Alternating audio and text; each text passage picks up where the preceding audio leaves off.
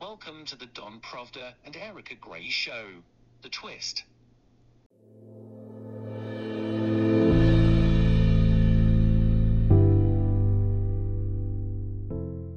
I'm Erika Grey, and this is the Twist News. And I am in Germany at the Rundstag Synagogue.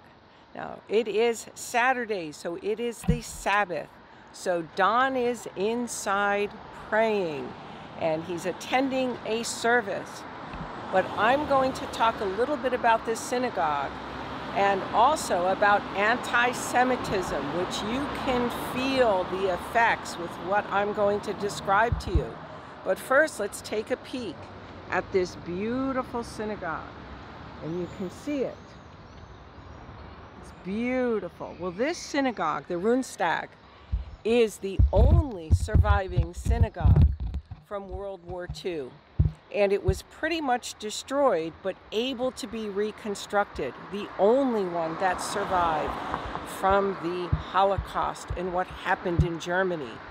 But I want you to also notice, as we've talked about on this show, anti Semitism and its effects. I just visited that synagogue, and going inside, what happened is First, they check your passports and they check your identity to make sure that you don't have any weapons. Second, you go through a locked door that someone has to let you in, and another locked door. And this is tragic.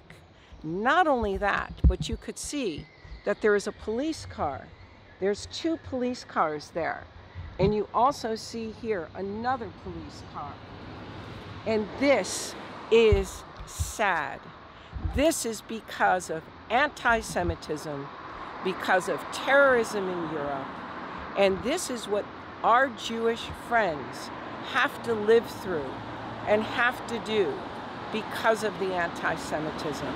So, this is a brief show, and I've got some doggies running around in front of me, and uh, I think they're about to fight uh, while I'm doing this broadcast, so excuse me for having been distracted. But this is my report for today to show you one, the beauty of this synagogue, and the fact that it has survived is a miracle, but also what our Jewish friends have to go through. The security is shocking. There's no other place that you go to in Germany where you go through that kind of security, but in this Jewish synagogue. And again, I'm going to show you this police vehicle that is on watch, and you also have the two police cars, not to mention the layers of security within the synagogue itself. Well, this has been Erika Grey with the Twist News. I am waiting for Don, and if you don't subscribe to our channel, please subscribe to our channel today. And be sure to also check out our Amazon store where we have various products, including products from Israel, and also have books from our distinguished guests. So stay tuned till next time.